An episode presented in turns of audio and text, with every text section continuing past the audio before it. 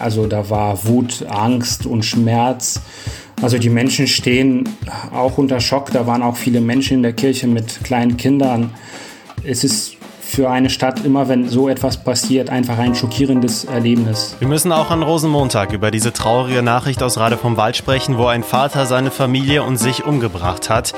Das ist natürlich ein harter Bruch zum Karneval, aber wir kümmern uns im Aufwacher um alle wichtigen Themen aus NRW. Daher herzlich willkommen zum Podcast. Ich bin Florian Pustlauk. Hallo. Rheinische Post Aufwacher. News aus NRW und dem Rest der Welt. Es ist eine sehr tragische Meldung aus Rade vom Wald. Am Freitag waren nach einem Brand in einem Wohnhaus fünf Leichen gefunden worden. Schnell übernahm auch eine Mordkommission den Fall.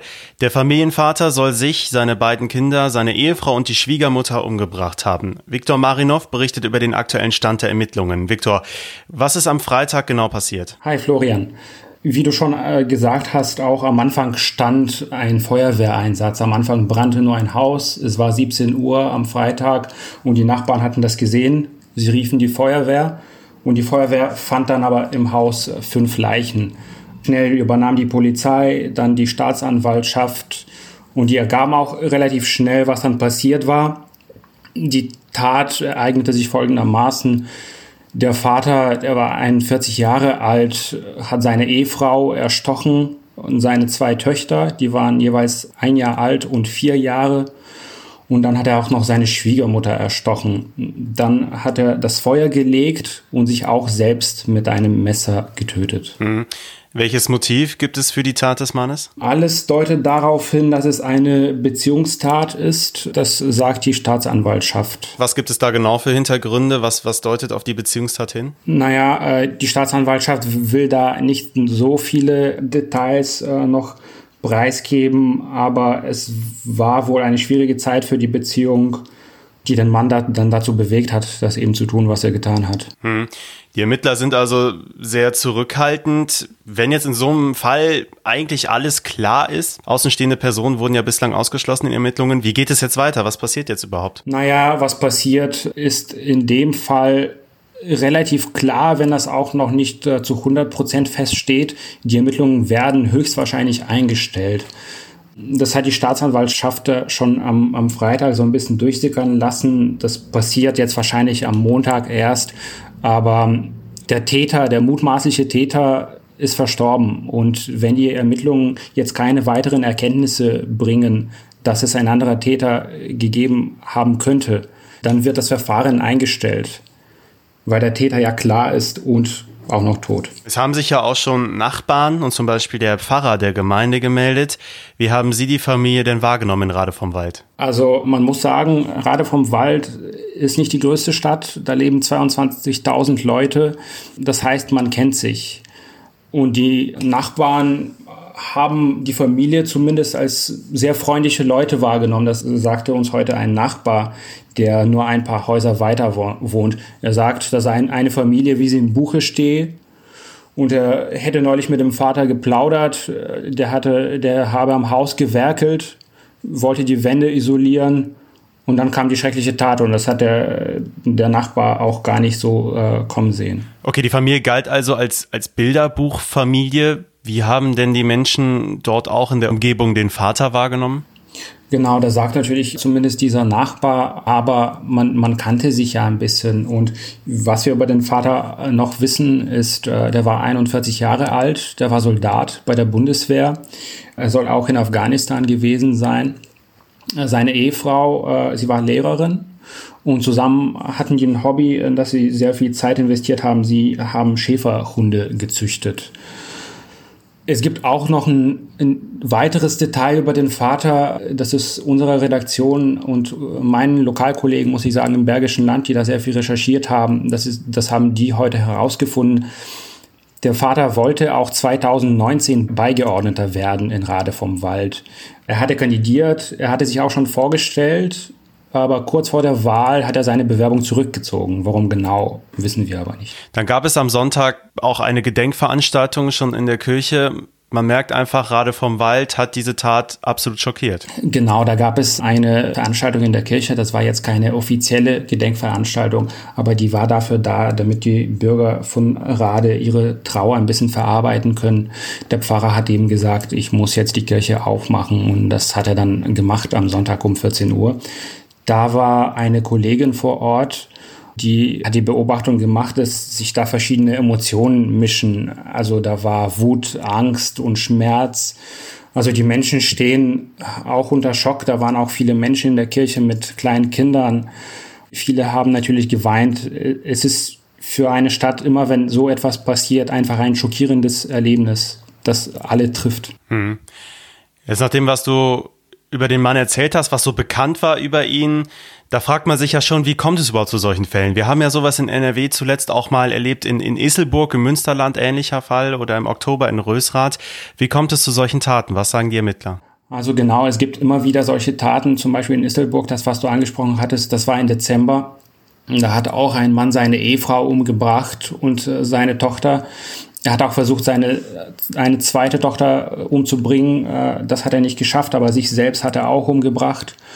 Und in Rösrath war der Fall auch ähnlich. Da hat auch ein Familienvater seine Ehefrau umgebracht und seine Tochter, die zwei Jahre alt war. Da gibt es schon ein gewisses Muster. Und wenn man sich die Zahlen anschaut, passiert das schrecklicherweise gar nicht so selten.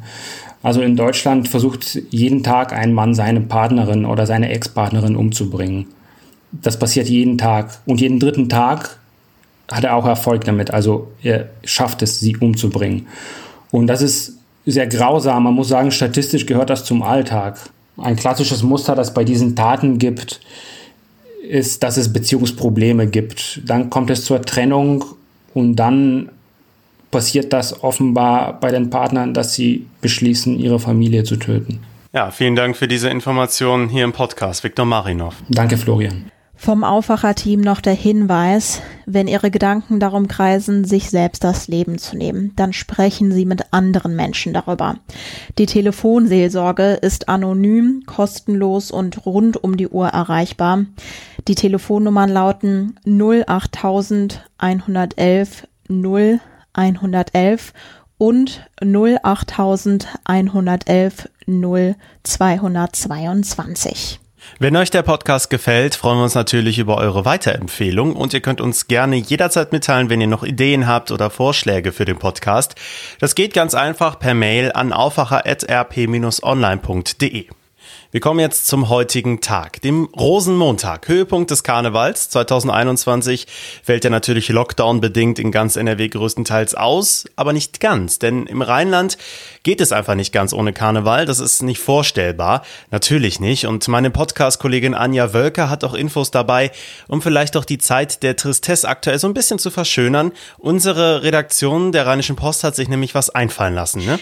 Ja, absolut richtig. Wir haben nämlich Karnevalsbands und Büttenredner gefragt, ob sie uns nicht Karnevalsgrüße per Video schicken können, damit den Karnevalisten heute nicht allzu doll das Herz blutet. Und da sind ziemlich viele Videos zusammengekommen, die wir euch alle auf RP Online zusammengestellt haben. Grüße hat zum Beispiel die Büttenrednerin Agnes Kasulke in Putzfrauenmontur mit dem Rheinufer im Hintergrund geschickt. Mit richtigem Namen heißt sie Annette Esser und stand schon mit sechs Jahren auf der Bühne. Und auch das Rentnerduo Willi und Ernst hat uns was geschickt. Die beiden Rentner aus Leidenschaft kommen aus Koblenz, sind aber auch hier eine feste Karnevalsgröße. Hören wir mal in ihren Gruß rein. Wir haben nämlich in Köln in Synagoge besichtigt ja. und Ernst erzählt, was da passiert. Das war wirklich sehr schön. Wirklich, wir sind da reingekommen, da habe ich gesehen, wie so ein Mann zu dem Rabbi hingegangen ist und den gefröscht hat. Rabbi, ich habe den Wunsch, ewig zu leben. Das hätte der Rabbi, oh, da musst du heiraten. Das hätte der Mann wirklich? Dann lebe ich ewig? Nee, aber der Wunsch vergeht. Und Musik gibt es bei den Videos ja garantiert auch. Ne? So ein kurzes Karnevalslied kann man sich heute ja mal zwischendurch anhören. Das geht ja auch ganz ohne Verkleidung so am Schreibtisch. Natürlich. Die Musiker von Kokolores zum Beispiel haben ein paar Videoschnipsel von alten Auftritten zusammengeschnitten. Die Band hat auch einen neuen Schlagzeuger, der dann im Video gleich mal vorgestellt wird. Die Pavaya, die sind auch dabei. Die Band gibt es schon seit den 80ern und Bandmitglied Sven hat sich mit seiner Gitarre vor die Kamera gesetzt. Lev Marie, ich bin kein Mann für eine Nacht. Und auch die Räuber haben sich ihre Instrumente geschnappt und ein Lied gespielt, was normalerweise an Rosenmontag in Dauerschleife gespielt wird. Kölle,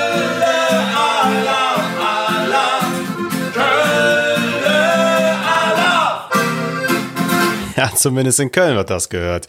In Düsseldorf und Umgebung ist man sicherlich anderer Meinung. Da kommen ja auch einige Videos jetzt zusammen. Wo genau kann ich die alle finden?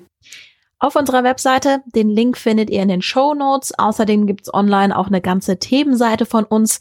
Ihr müsst einfach eintippen rp-online.de NRW Karneval. Dann viel Spaß beim Anschauen. Vielen Dank, Anja, für deine Infos. Jetzt gibt es einen Überblick zu den Themen, die heute sonst noch spannend werden könnten. Wir bleiben nochmal beim Rosenmontag, denn in Düsseldorf gehören da ja auch immer die Mottowagen beim Rosenmontagszug dazu. Immer politisch und provozierend entworfen vom Wagenbauer Jacques Tilly. Um ein Zeichen für Meinungsfreiheit auch in der Pandemie zu setzen, werden acht Mottowagen heute doch durch Düsseldorf fahren, und zwar einzeln. Das hat das Komitee Düsseldorfer Karneval kurzfristig noch angekündigt. Damit sich keine Gruppen bilden, werden auch unterschiedliche Routen abgefahren.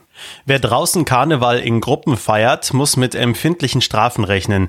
Es gelten weiter die Kontaktbeschränkungen. Überall in NRW passen Ordnungsamt und Polizei heute besonders auf. In Köln wurde an Altweiber bereits eine Karnevalsfeier mit vielen Kostümierten unter freiem Himmel gestoppt. Hier drohen bereits einige Bußgelder. Auch in NRW soll ein Corona-Impfstoff produziert werden, und zwar beim Bayer-Standort in Wuppertal. Bayer arbeitet dafür mit dem deutschen Pharmaunternehmen CureVac zusammen, das derzeit einen Impfstoff gegen das Coronavirus entwickelt. NRW-Ministerpräsident Armin Laschet besucht heute das Bayer-Werk dazu in Wuppertal, um über die künftige Impfstoffproduktion zu sprechen. Seit gestern sind die Grenzen zu Tschechien und dem österreichischen Bundesland Tirol geschlossen, wegen der Angst vor Corona-Mutationen. Welche Wirkung die Schließung auf die deutsche Wirtschaft hat, wird wohl heute erst zum Wochenstart erkennbar.